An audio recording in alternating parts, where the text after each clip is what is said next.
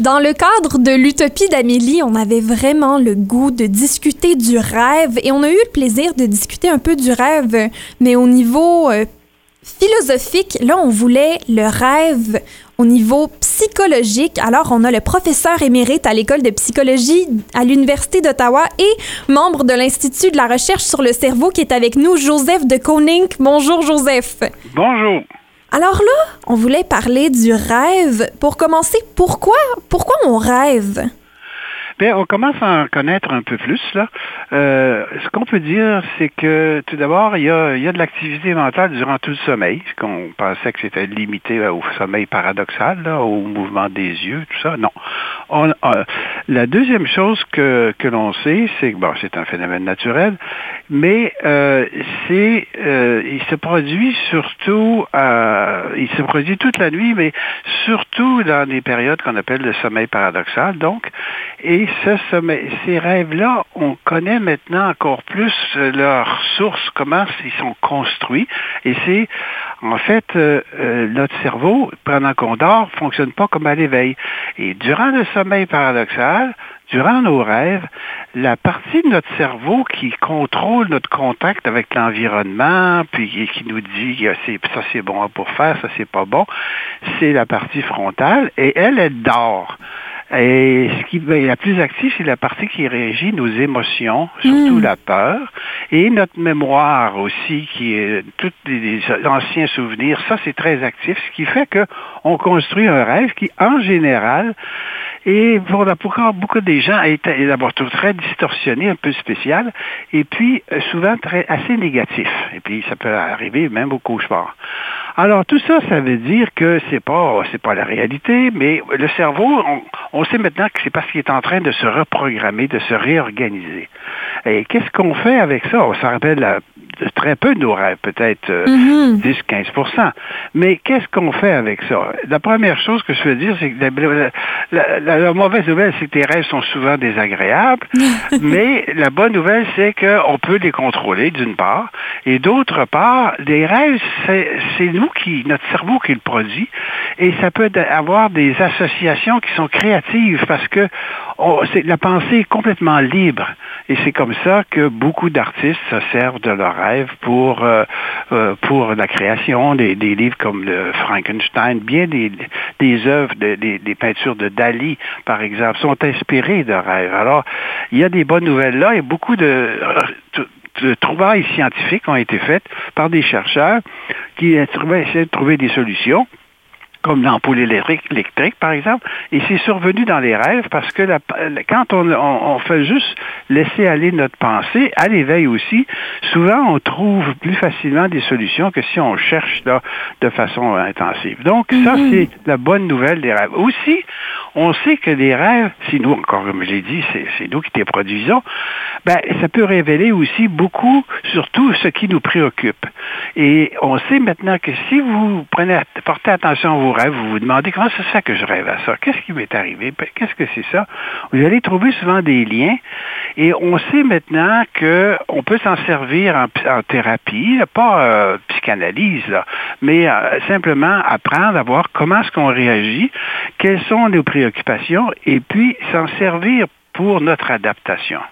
Il y a aussi des gens qui euh, rapportent toujours, qui pensent qu'ils rêvent à l'avenir, que des rêves prémonitoires, qu'on dit. Ben, mm-hmm. ça, la science n'a pas pu démontrer que c'était le cas. Mais quand même, ça permet souvent de projeter, euh, de projeter qu'est-ce qui va arriver.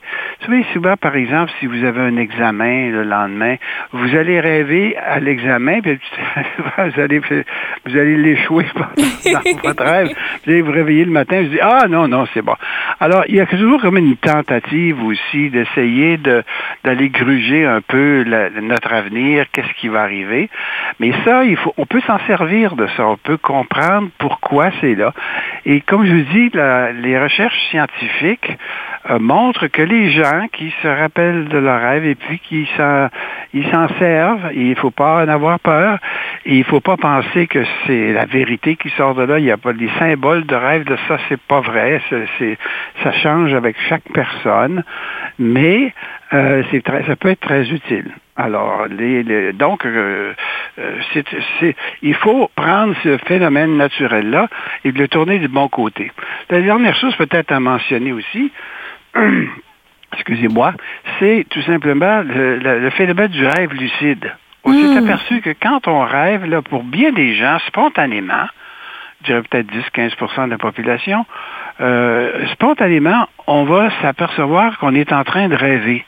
Hein, euh, on va par exemple être tombé, va être de tomber sur le précipice où quelqu'un est en train de nous poursuivre. On dit ça se peut pas, c'est un rêve, faut que je me réveille. Ça, c'est prendre conscience qu'on rêve. Et il y a un phénomène qu'on appelle le rêve lucide, qui est connu depuis très longtemps, mais maintenant qu'on étudie très systématiquement, c'est la situation où on prend conscience de son rêve et puis là, on le contrôle. En fait, on sait maintenant qu'on se réveille un petit peu, là, mais euh, on le contrôle. Alors, si par exemple, le, cet exemple le plus facile et le plus courant peut-être, et le plus agréable, c'est celui où on vole. On rêve, on est en train de voler. Mais on ne peut pas voler, n'est-ce pas? Alors, on s'aperçoit, on dit, ah, ben oui, je suis en train de, je suis en train de rêver. Et là, vous pouvez rester dans votre rêve, puis voler, euh, euh, apprendre à voler vraiment. Euh, moi, je l'ai fait pendant des, pendant des années quand j'ai découvert cette technique-là. Et ça fait des rêves qui sont très positifs très agréables. Il y a des gens qui se donnent euh, toutes sortes de, sensations, comme vous pouvez imaginer, et qu'on ne peut pas, euh, dans un rêve spontané, avoir. Alors, euh, il y a bien des gens qui se servent du rêve lucide, par exemple, pour éliminer des cauchemars. Si on fait des cauchemars, on peut soit se, se programmer avant d'aller se coucher, se, se, dire, ah, je veux rêver à telle chose, je veux rêver à telle chose. Vous allez finir par le rêver parce qu'effectivement, des suggestions avant d'aller se dormir, ça aide déjà à prédire un peu à quoi on va rêver.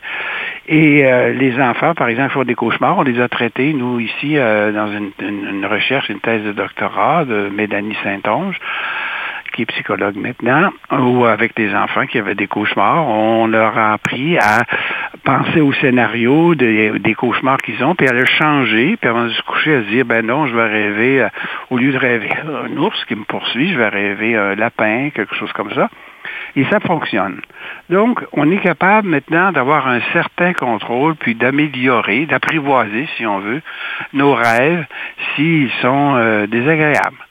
Alors, euh, c'est euh, moi ce que je trouve intéressant, c'est même si on ne sait pas encore si vraiment les rêves ça sert à quelque chose, parce que c'est pas tout le monde qui s'en rappelle. Puis mm-hmm. euh, c'est le, dixième de nos rêves dont on se rappelle mais au moins on peut s'en servir et on peut euh, et, pourquoi pas, n'est-ce pas? Oui. Si, si on a le contrôle de nos rêves, comme vous le dites, est-ce que vous, vous pensez que ça pourrait signifier qu'on a euh, plus de contrôle sur notre réalité qu'on le croit aussi? Euh, Non, ben c'est-à-dire que euh, il faut il faut dire que euh, ben, écoutez, le, il y a toutes sortes d'interprétations qui se mhm. font de ce phénomène-là, comme par exemple qu'on est capable de se voir dans les rêves, ça veut dire que on a un meilleur contrôle de soi. Tu sais, quand on se voit là, euh, on est on est plus soi-même, on se voit marcher ou quelque chose comme ça. Il y a toutes sortes de spéculations, mais disons que euh, la, la, capacité d'avoir des rêves lucides, elle, elle, euh, elle, exige une certaine forme de contrôle d'introspection, évidemment. C'est ça. Alors que c'est un, bon signe. Mais encore une fois, ce que je, tiens à, à vous dire, c'est que euh, c'est peut-être pas une bonne idée d'essayer d'avoir des rêves lucides constamment, c'est-à-dire de toujours contrôler ses rêves, parce que là, à ce moment-là, on sait qu'on s'éveille un petit peu, là, quand on regarde l'électroencéphalographie, on regarde l'activité du cerveau, on voit qu'il y a un petit peu d'activité d'éveil, et ça, c'est peut-être pas bon s'il y en a trop. Hein. Mm-hmm il faut pas, euh, euh, il faut, il, faut pas exagérer, euh, abuser des bonnes choses. Alors, quant à moi, on peut effectivement jouer avec ses rêves.